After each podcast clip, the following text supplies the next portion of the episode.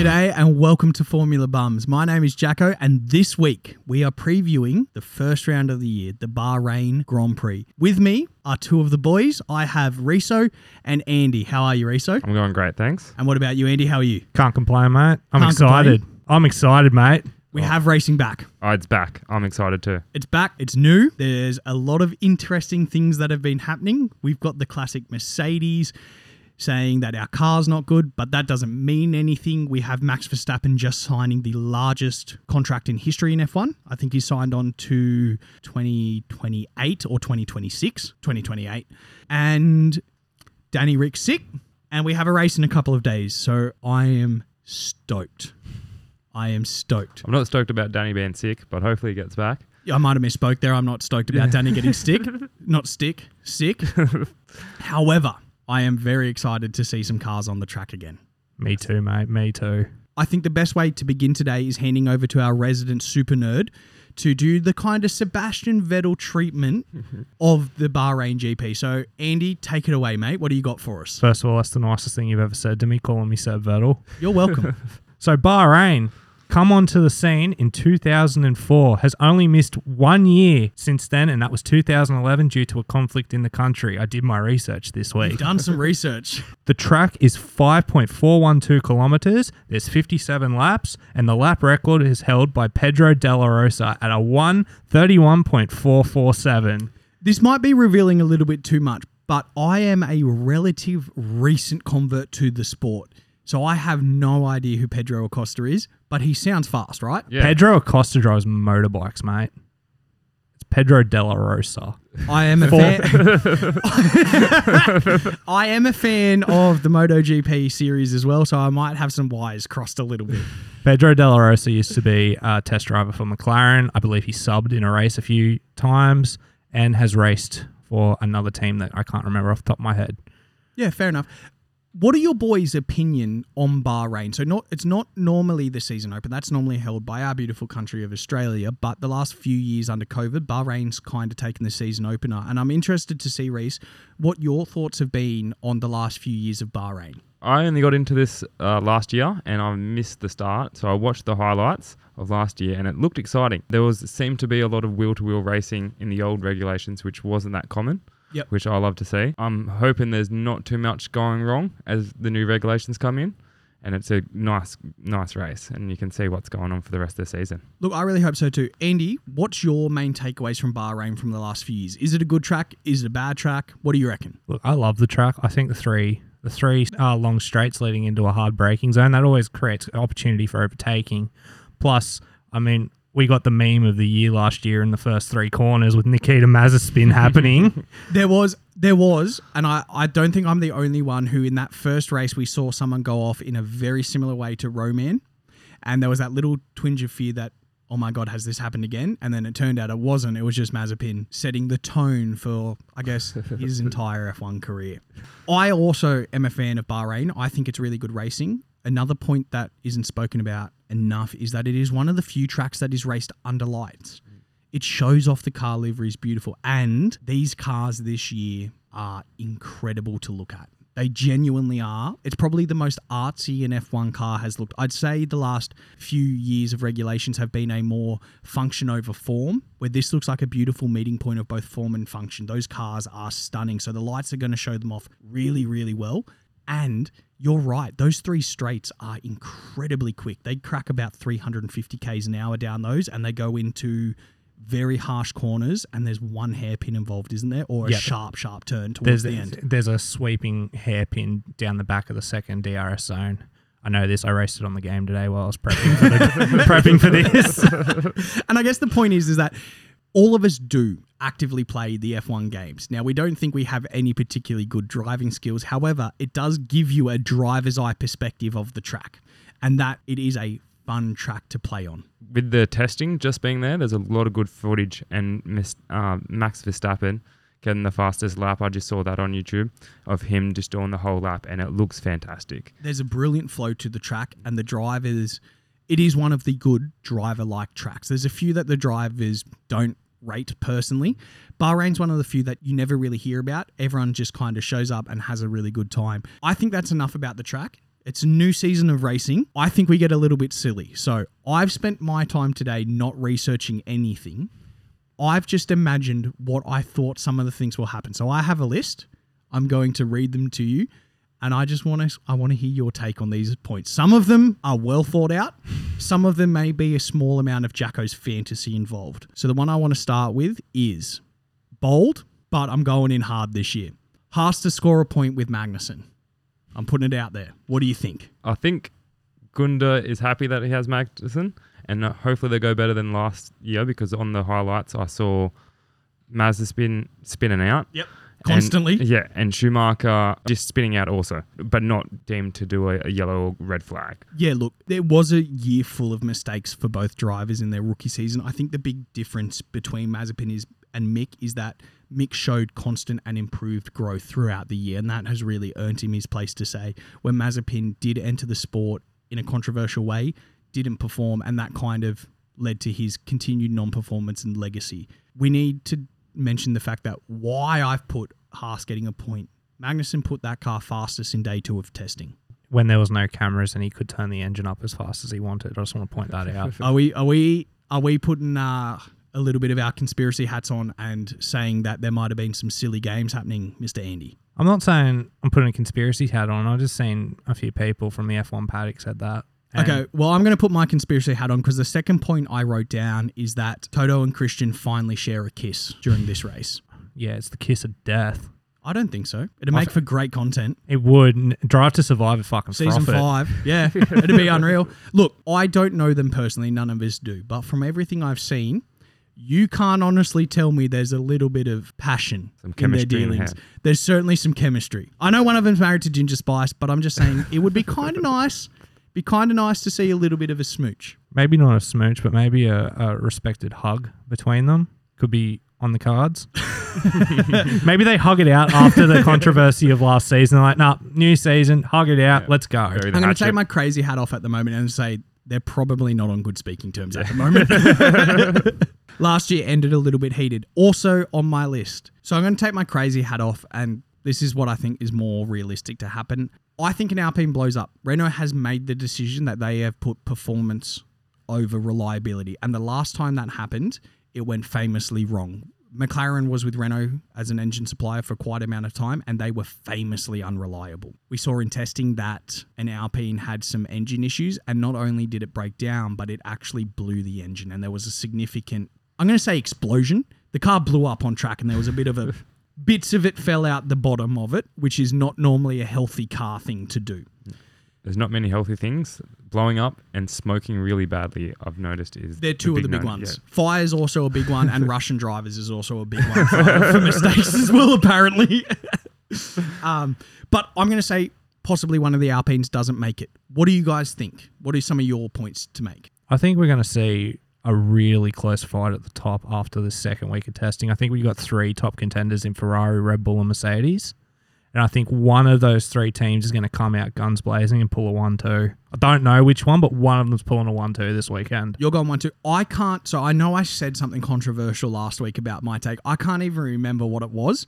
It sounds, look, chances are it is probably going to be a 1 2. There are, this is a sport of domination. There have always been dominant teams throughout the years. It's very, very rare that we have one person win, another person win, and then a third contender win in a row. They normally will form a winning premiership window where they get two or three on the trot Or five on the trot.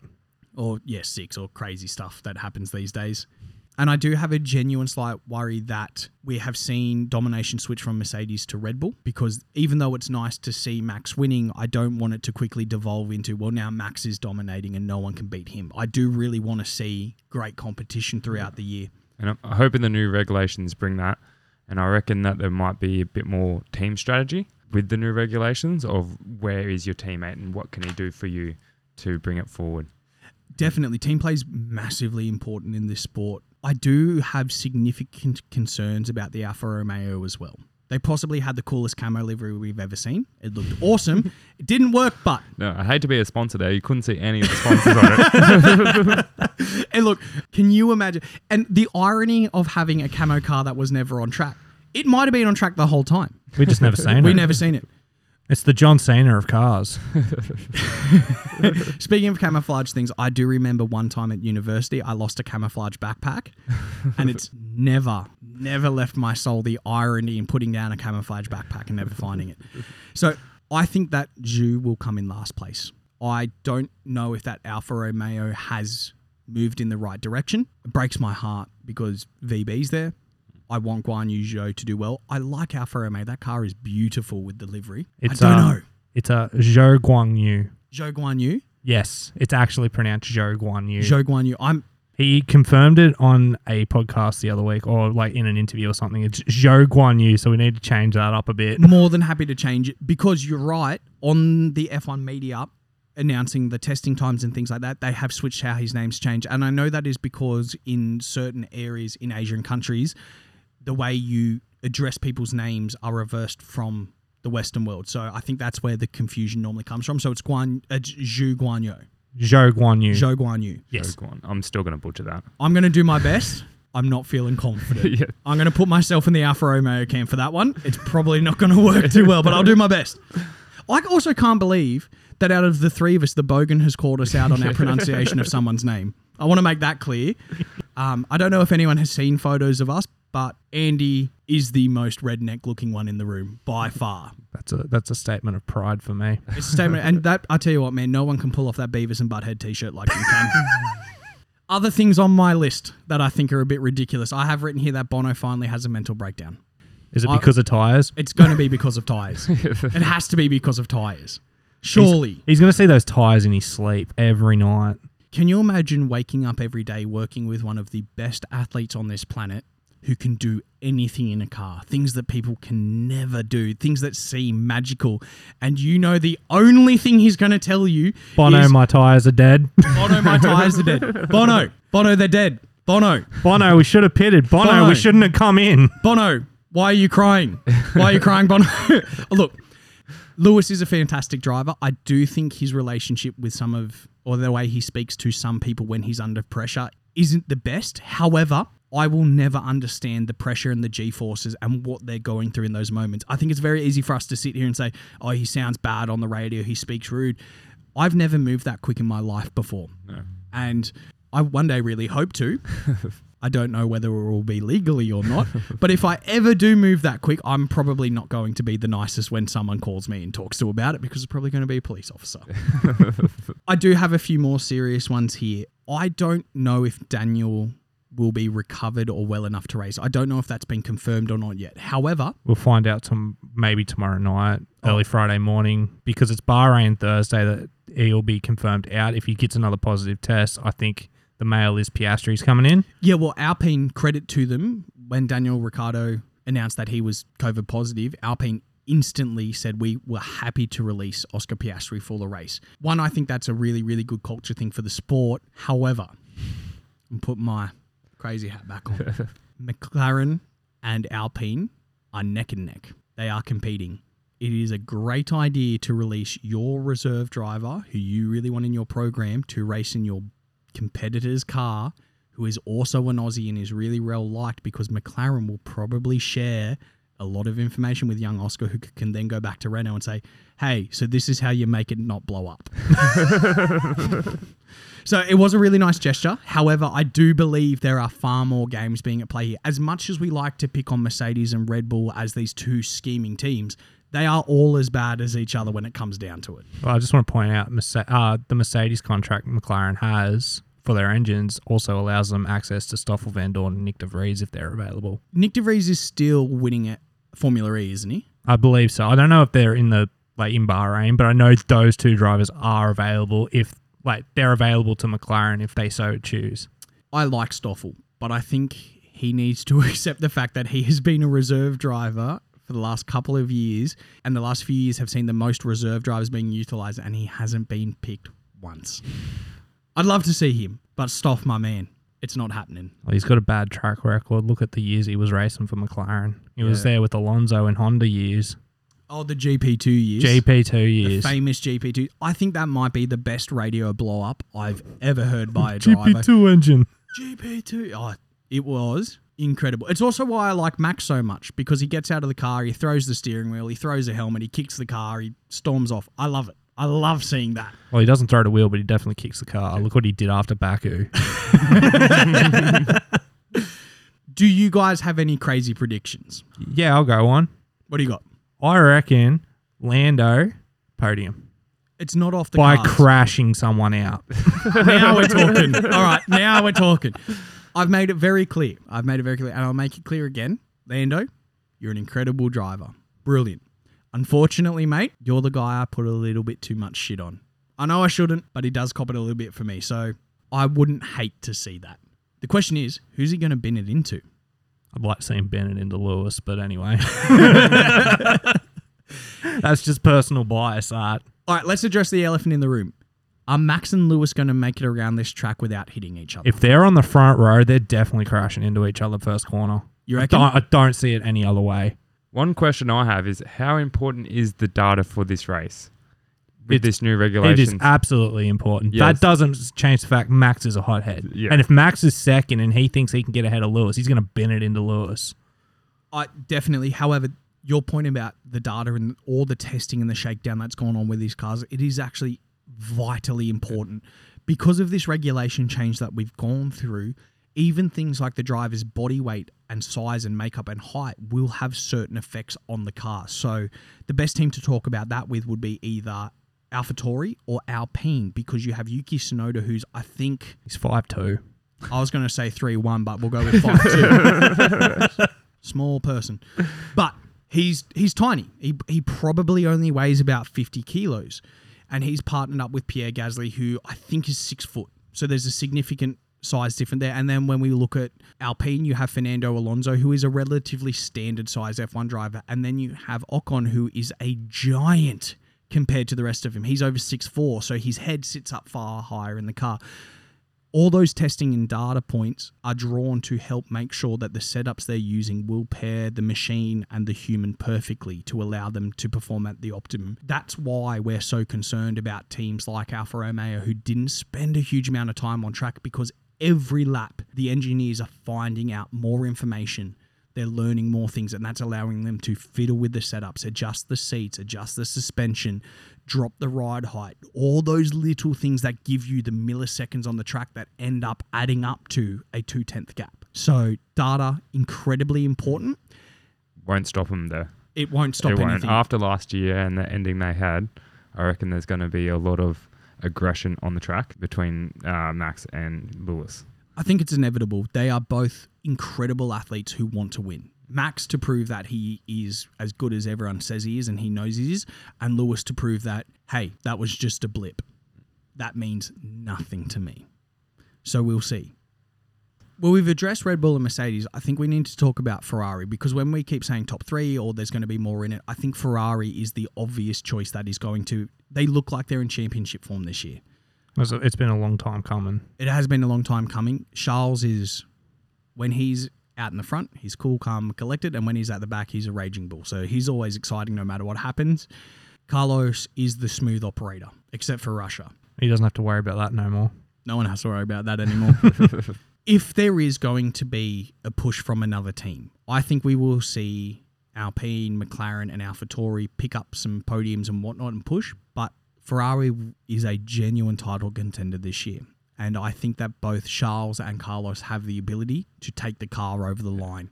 Where it may fall down for that team is Ferrari has never been able to manage two good drivers. They probably won't be. They'll probably they'll look at the first race and let's be honest, Charles is their golden boy. They might put all their money behind Charles winning the championship this year, and Carlos plays the Perez role. they definitely saw how effective that was with Red Bull. So I don't think that can be taken off the cards whatsoever. But Ferrari is going to be up there. That car looks quick. In testing, they were very quick, very consistent, and very reliable too. Ferrari has changed their tack. They're not doing this where where the passion, where the blood of the sport. They've actually kept their mouth shut remarkably well over the last off season and development of this car. I know we have outside the podcast spent hours talking about Mattia Binotto and whether he's actually decent or not. I think he's finally got a handle on that team. I think they're finally moving in a direction where we can see them step back into the limelight and be that Ferrari that every F1 fan is part of them is a Ferrari fan. Seb Vettel himself said it, even when he was racing for a Ferrari to an interview. It's a very funny clip if you haven't seen it.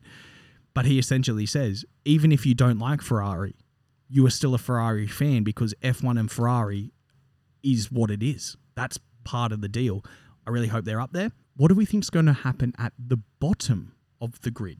So, who's going to be down the bottom? Who do we think is going to struggle this year? Riso, who do you think is going to be down the bottom? I think Williams might have be down there, uh, sort of thing. You haven't heard much of them, and losing Russell, I reckon, is, is pretty big for them in a way. That is a bold statement, my friend. That is Yeah. a bold statement. Andy, who are you putting down near the bottom this year? I'm putting Alfa Romeo.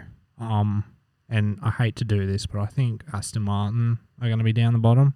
You, yeah, you have mentioned a few times that Aston Martin, while it looks good, you're seeing their chassis design isn't matching what some of the bigger teams are quite doing. Yeah, and after Mercedes basically took the side pod idea and threw it out, threw it in the bin. They're running no side pods now, and Al- Aston still has the fattest side pods in the fucking in the place. They do, they do. That new Mercedes that they rolled out in Bahrain looked insane with no side pods. It looked like a modern day battleship more than anything else. It was incredible.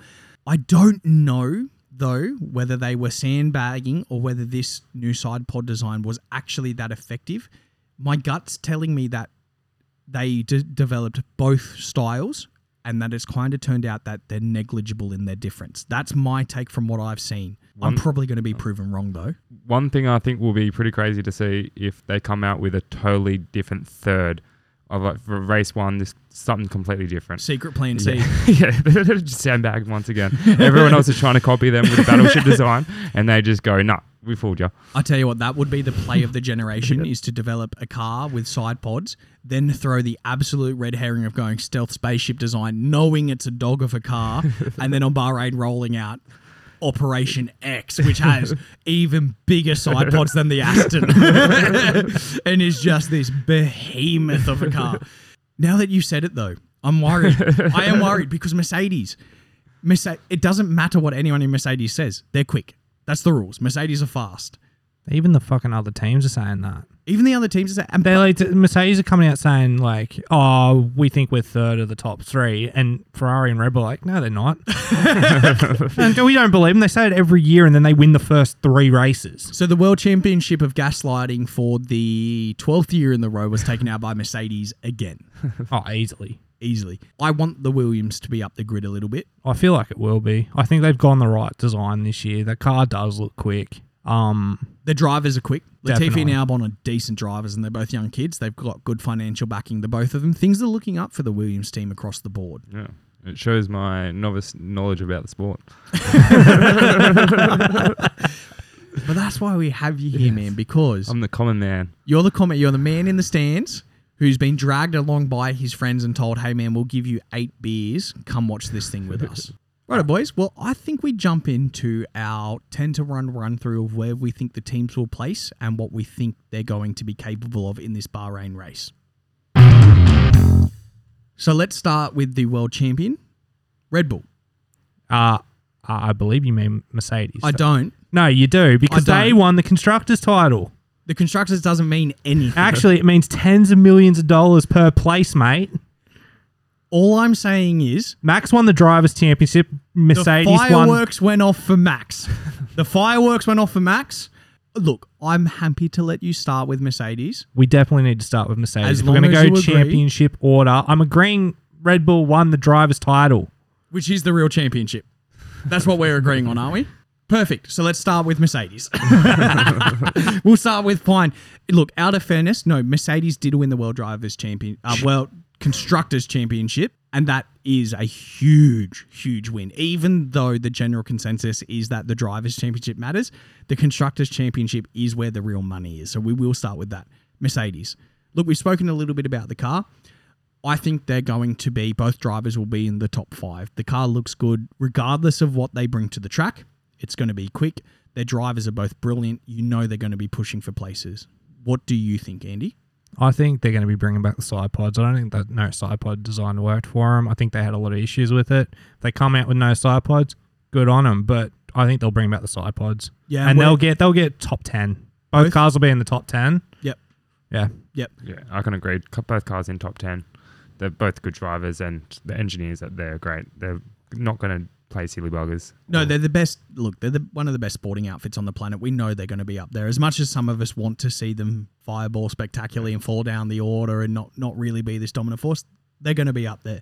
Which leads us to Red Bull. And for me, it is much the same sort of thought process. I think Red Bull, in conjunction with Adrian Newey, have built themselves into this genuine racing outfit. Perez has had that year in the car. He really killed it last year. Without him, Max would not be world championship. There's no doubt about that. Max is coming off a world championship win. He signed the biggest contract in history. I'm going to say that, look, both of them again in the top 10 scoring good points. More likely than not, one or either both of them will be in the top five.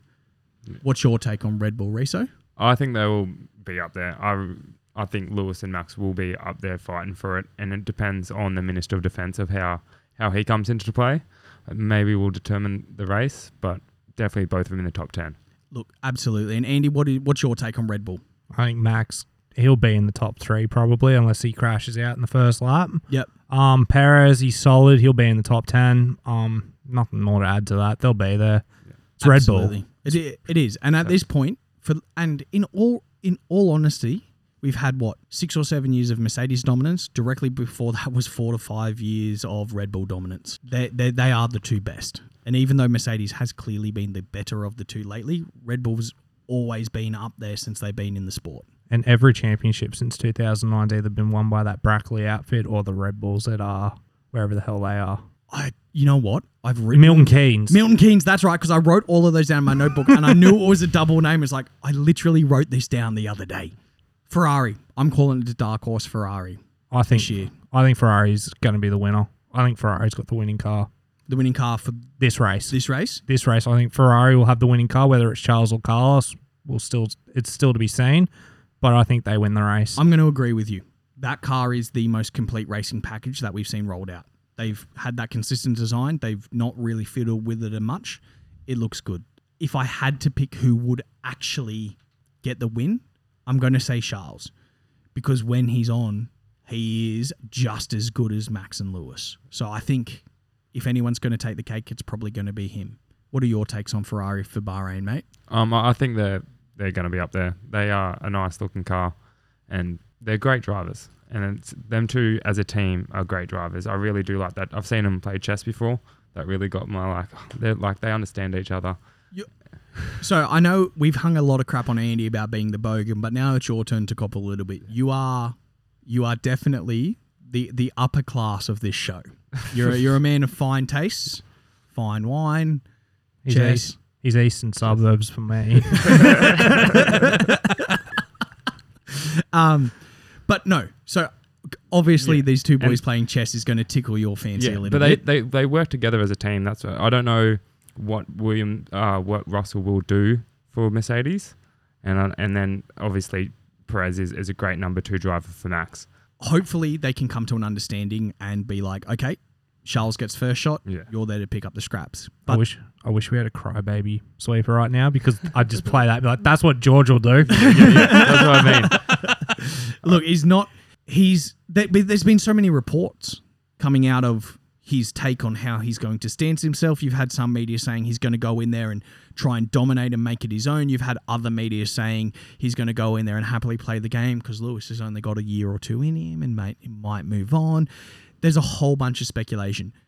I don't know for real what he will do. No But I one does. Only George guarantee does. you- but I can guarantee you, it's not going to be all sunshine and flowers. There's Ah. going to be there's going to be a bit of ego rubbing. There's going to be the new young kid and the old master, and because both of them have similar attitudes, I don't think they're going to play nicely with each other. Whereas Ferrari have two of like the really nice guys, and they all seem to get along, and their output is is great to see. Which moves us on to our fourth place getters from last year, which was an exciting finish at the end of the championship last year of who was actually going to get fourth. That brings us to the bright orange highlighters of McLaren. My favorite, to be honest. Your favorite? Yeah, yeah. I think it's our this show's favorite. I think it's like because we're Australian, we have to love McLaren. Yeah. And Lando, I'm not as much of a hater as Jack is. Can't stand him. I'm sorry, mate. I'm sorry. yeah. Go drink some milk and shut up. The, I'm hoping Danny Rick races this weekend. That might throw a little spanner in the works for him. Said his name wrong. It's Big Dick Danny Rick on this show. To be fair, the master himself will be addressed as Big Dick Danny. Thank you. It is Sorry, a sorry, title you earn, and we do not use those words lightly. Now we have no evidence either, but honestly, look at him. You know he's packing. I don't know. I don't know. I want them to be good. This is the first McLaren livery that I've really, really liked. I think the team's in a really good spot. I don't know. We saw some good things from them in testing, We also seen some bad things from him in testing. and that's what makes me nervous. However, I do believe that the team has the stability and their leadership and their design team that whatever comes up, they will fix. I just, this dream that we've all had of, you know, McLaren, Danny, and Zak, and they're just, everything's going to work properly. I think it's not as easy as we all thought it would be from the start. They are on the path. It's definitely not happening as happening as quick as we all kind of assumed. So that's what's making me nervous because Daniel is in moving towards the end of his career. He's not a young 20 year old anymore. He will have a seat for years to come. But if these guys don't start really putting together a racing package that can bring him there, it may look like he won't have the opportunity that we all know he can convert They with. They just need to accept that he's the number one driver. Lando needs to accept that. I mean, saying that, Lando did all the testing last week, I know. and he I did know. it. He did a pretty good job with a really shitty car. look, I will never deny his talent. He's full on. Like he's a great race driver. I just want Danny to win so bad. I want Danny to win so bad.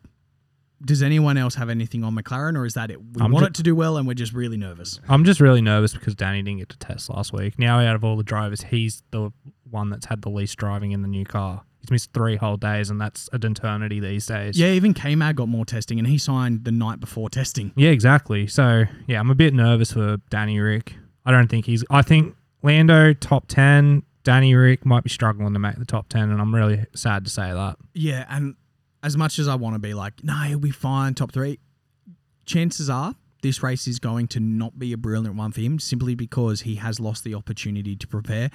And we also don't know how how well he will recover from COVID because this is the the quickest case to race we've seen. Most drivers take a week or two off. The replacements they find out on the Monday. You can bring other people in, except for Nico, who literally got called up. But that wasn't for COVID. That was from Sh- Stroll. Just, I mean, there's no there's no confirmation. He had some stomach issues. I'm just metaphorically saying it was a shit in the bed kind of situation. I thought he came in and replaced Checo, not Stroll, because Checo had COVID, and then they called Hulk in, and then Hulk came in qualifying day, and then put the car twentieth, and then raced it to the top ten. Did he replace Stroll as well at one point? No, he didn't. I should work for Drive to Survive because my narrative is sick. And they make shit up all the time. So Netflix, give me a call, man. I've got some stories for you that I think are pretty great. Are you serious? Yeah, I'm dead serious. You're you're completely wrong, Jack. I'm glad we got Andrew here. Fundamentally changed my viewpoint on what happened last year. Really? It was two years ago as well. What? Jack's just completely lost co- uh, 2021 to COVID. It's been a rough few years, boys. Yep. Let's let's move on. I think personally, for my sake, I need to move on. You do. let's talk about the French Alpine team. I've already said before, only one car's going to finish. One of them's going to explode. Unfortunately, it will be Fernando because he actually drives the car fast and properly. Ocon doesn't, therefore his car will make it. See, I reckon it's Ocon's car that blows. I want it. I, I, I'd prefer to see Ocon's car blow just because I like seeing Fernando drive. But I mean, you're right. One of them's gonna go. Like, it's inevitable. Cars aren't going to finish this race. It's the first race of a regulation. Pretty safe to say Alpine's one of them. Yeah, absolutely. They, they've already blown up an engine. They weren't even cooking it that hard. And from a lot of the people we've spoken to, a lot of the people we've reached out to on social media, and a lot of other productions out there, that bright pink car has not been received well. Genuinely, from all the stuff I've heard, I'm fine with it. I heard one positive review today when I was watching Tomo's predictions. Oh, I thought it was going to be mine that I just did then. no, and no, no, like, no, I'm no. fine with it. No, no, no. Uh, Tomo F1 predicted that they'll do good, and he said the pink livery is better than the blue livery. He's wrong about that. I The know blue he is. nicer, but I don't. I don't think the pink livery is offensive to the eyes. It's full on. It's way too full on, I think. What's your The, take on the Alpine? pink, the pink accents are a bit better than the whole pink car. That's more about the livery than their performance. Um, but yeah, Shout out to the CEO of BWT who's literally like wielding this massive paycheck and being like, all it's going to cost is a little bit of pink. That's it. Like every car he's sponsored, he's gone, look, I'll pay for whatever you want, but it's going to be pink. And I respect that energy. You didn't mention about Alpine's new team principal, Otmar. Otmar. You've not mentioned it once. I've not mentioned Otmar once. It's kind of slipped through the cracks with everything that's going on. Just like uh, the Aston's new team principal, Mike Krack. Bad choice of words. So, I'm so glad that Otmar's still in the sport. Uh, he is a fantastic team principal. It's nice to see him not looking terrified in the paddock anymore because he hasn't got the evil emperor overseeing him. oh, he doesn't have Big Daddy Stroll. And Big Daddy Stroll, like the evil emperor, is clearly Toto, Darth Toto. Hmm. he is the Sith Lord of the sport. Where, you know, Stroll just came off all those videos of him being like, my team has been unfairly targeted. Like, shut up, man. Seriously. Go back to Canada And we like Canadians too, just not that one. or his son. Package deal, unfortunately.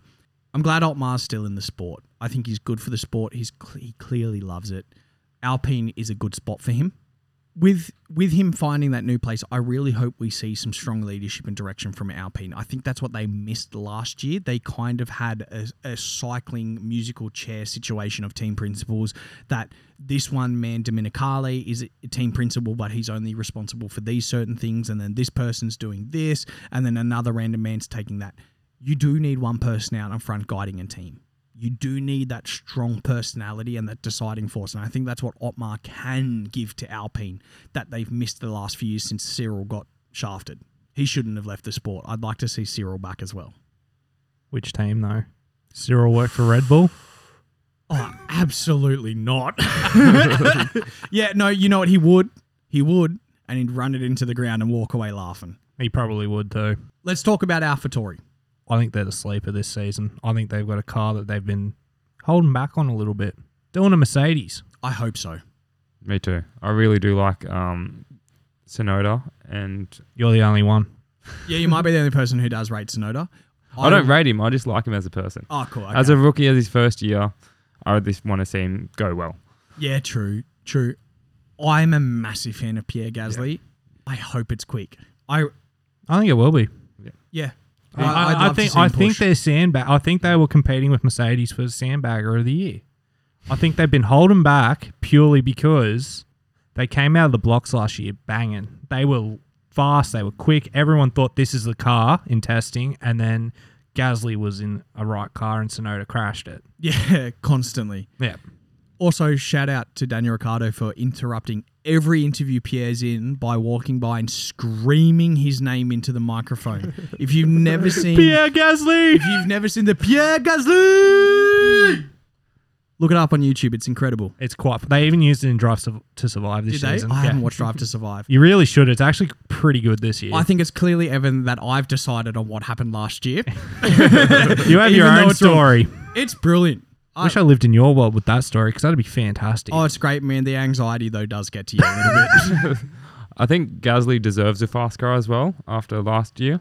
He, right, and he's a great driver.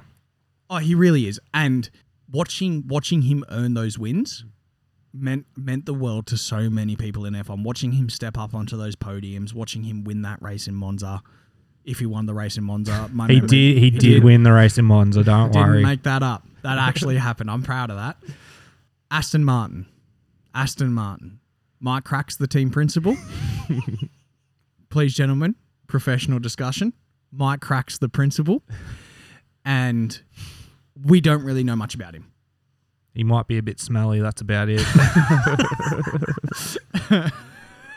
Can't help it. It's too funny a look, name. The only thing at funnier least- if it had been Mike Hunt. That would have been better, but at least introduce him as Michael Crack or something. Like, surely that social media intern has gone, yeah, this will get him. This will get him real good. But let's talk about the cars and the team. Seb, Seb, Stroll. will- Seb may do better this year. Probably will do better. Stroll back of the field. you, yeah, you think back of it. Now, is that Yeah, that's just based on what I seen at testing. Like they, they really pushed the car and they were getting they were into a rhythm by the end. I just think the other teams are going to do better. Like in a race situation, Stroll gets frustrated. And drives over bumpers, gets a good shot on TV, ruins the footage for everyone else? don't remind me. But yeah, like he's not. He's clearly there because his dad owns the money. Oh, absolutely. I'm sorry, his dad owns the team. But And also the money. yeah, He owns he owns a lot of money. Papa Stroll's rich. Oh, dude, he got bank. Look, if you're walking around in that stupid bright green tracksuit, you got billions of dollars. You can only get away with that if you're a billionaire. basically. I do agree with you. I don't necessarily think their car's bad. I think other teams' cars are better. Other teams have two drivers who really want to compete and be in the sport.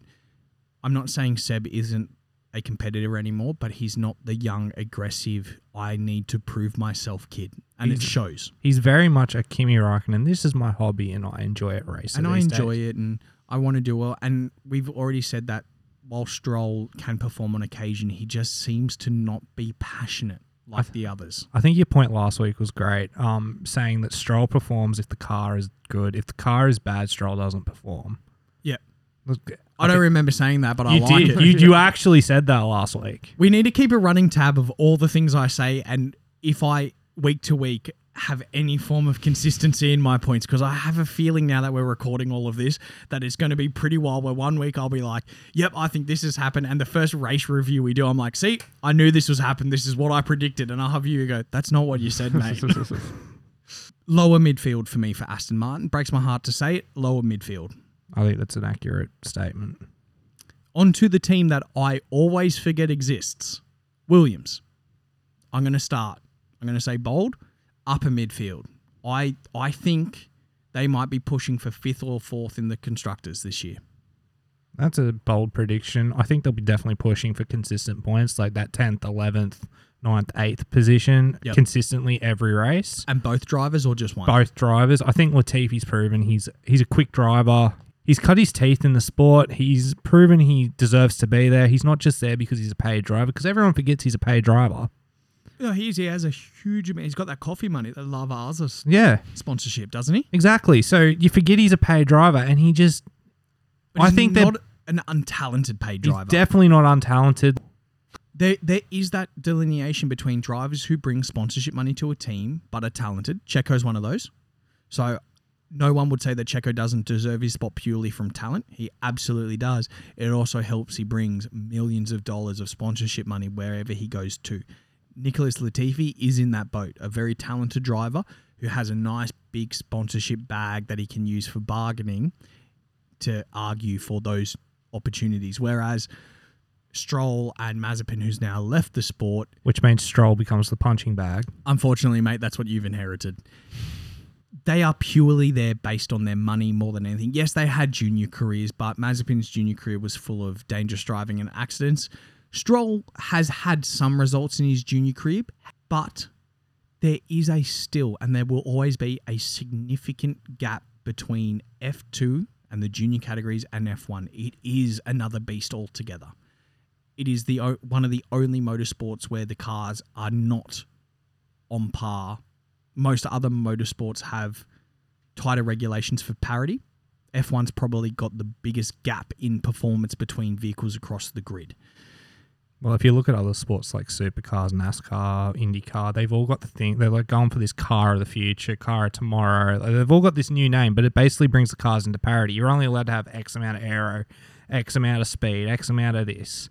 And You know this what I mean? is, yeah, you're right. And it brings it back to drivers get their positions, not the cars, which is cool in those sports. But F1, it gets away with it because it's the pinnacle of motorsport. and it's never done that. And that this is the year that they've come closest to doing that. We're not saying that they're not moving towards that. These regulations are the tightest they've ever been.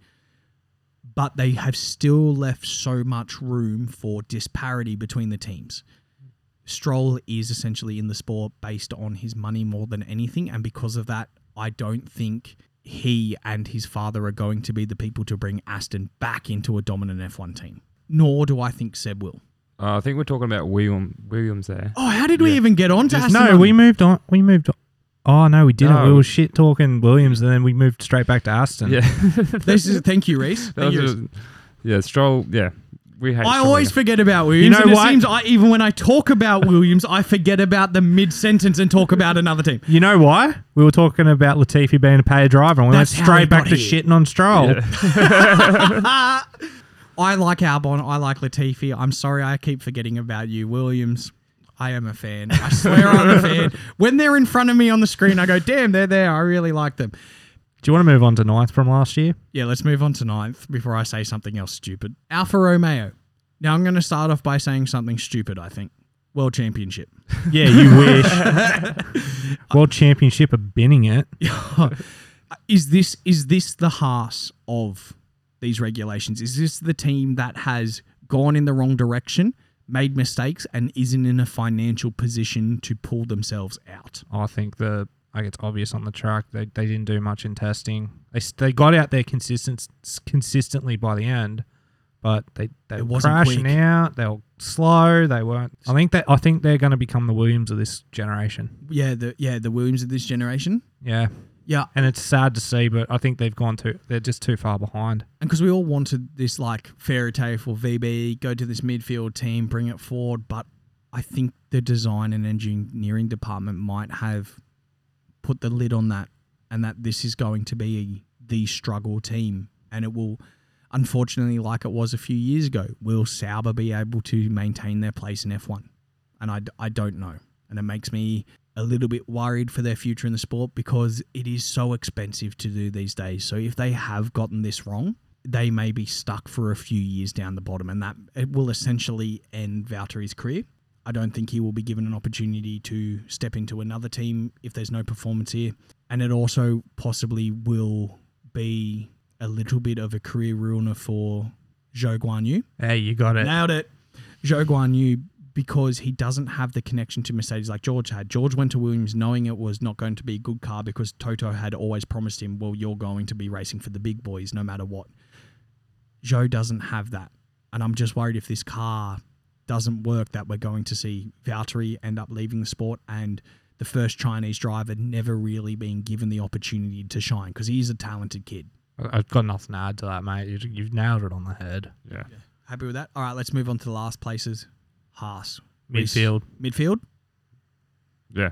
Well, yeah. I have. I reckon so. The uh, you told me a bit about Magnus Magnussen, yeah. Magnussen the other day. He sounds convinced. Like he sounds like the, ex- the experience they need to push that team forward. he got a podium or a race. Uh, it was a He podium got a podium in on his very first race. Yeah. And he was a reserve driver. too, No, he was a McLaren driver that year. McLaren, that was his first His official lap. first year was in McLaren. dr- Got dropped, went to Renault for two years. Got dropped, went to Haas. Got dropped, back to Haas. Back to Haas. Well, I don't even think he was meant to be dropped from Haas. It was just the was Nikita purely Mazepin money. money was just too good. They even mentioned that in Drive to Survive. Yeah. Like Yeah. they, they, gen- they, the whole episode on Haas in this season. Spoiler alert! Really good, Jack. You should watch it. Even if you don't like it, you should watch it. I should probably watch it. But the fantasy world I live in and the fantasy they, world they live in don't line up to the obvious reality that exists somewhere in the middle. But the, the the Haas episode in particular, there's Oh, no okay. there's no fantasy in it. You genuinely know that the issues between Dimitri and Nikita and the Haas team, and you see it on full show. Like Nikita was convinced his car was different to Mick's, even though Guenther and everyone's like, "This car's the same." They don't have enough money to make two different Exactly.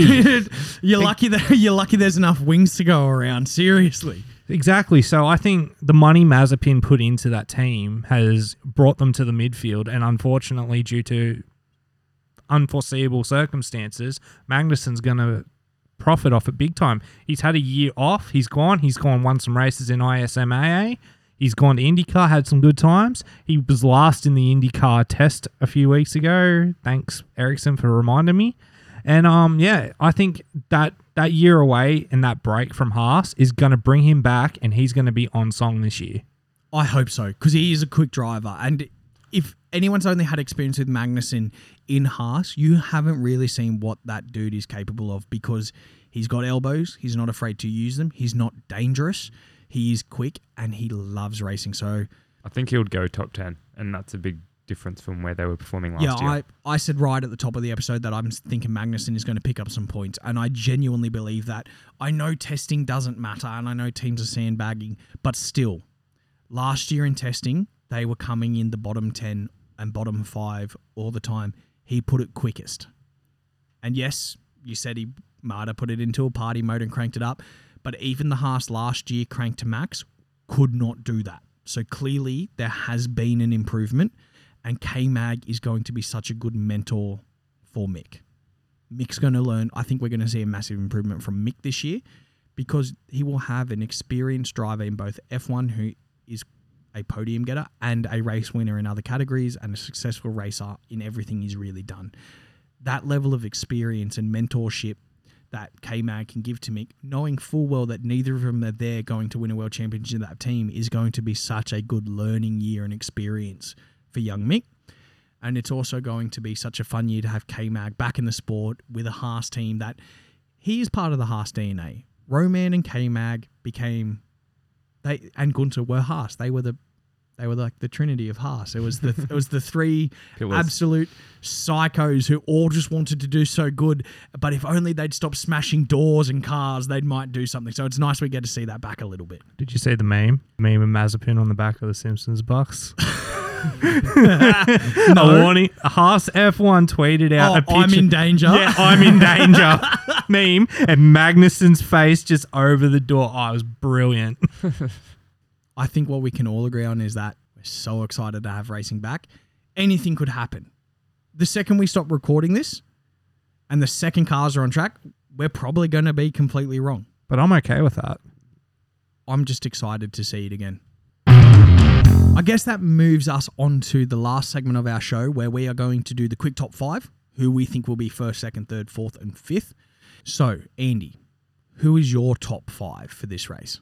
I'm going to go quick fire. I've got five. I've got Carlos, four, Checo, three, George. No, sorry, not George. I've got three, Danny Rick, because I'm still going to have my heart on him. uh, two, Max, one, Charles. I like it. Rhys, what's your top five? Um, not in order, in any order, would be Max is up there, Lewis is up there, one of the um, Ferraris, one of the McLarens, and maybe any one of their team Mates. mates. Yep. Sweet. My top five, I will say, now I'm going to work on the theory that Max and Lewis take each other out. So I'm going to mix it up a little bit. I'm going to say number one is Charles Leclerc. It will be a Ferrari 1 2 with Carlos Sainz in second. There will be a McLaren in third place, possibly Lando Norris. Pierre Gasly, number five. And that's my top five. Who's fourth? Insert name here is fourth. so know Jack could be right next week. Fuck it. They deserve some respect. Alex Albon, fourth. I've forgotten about him all year.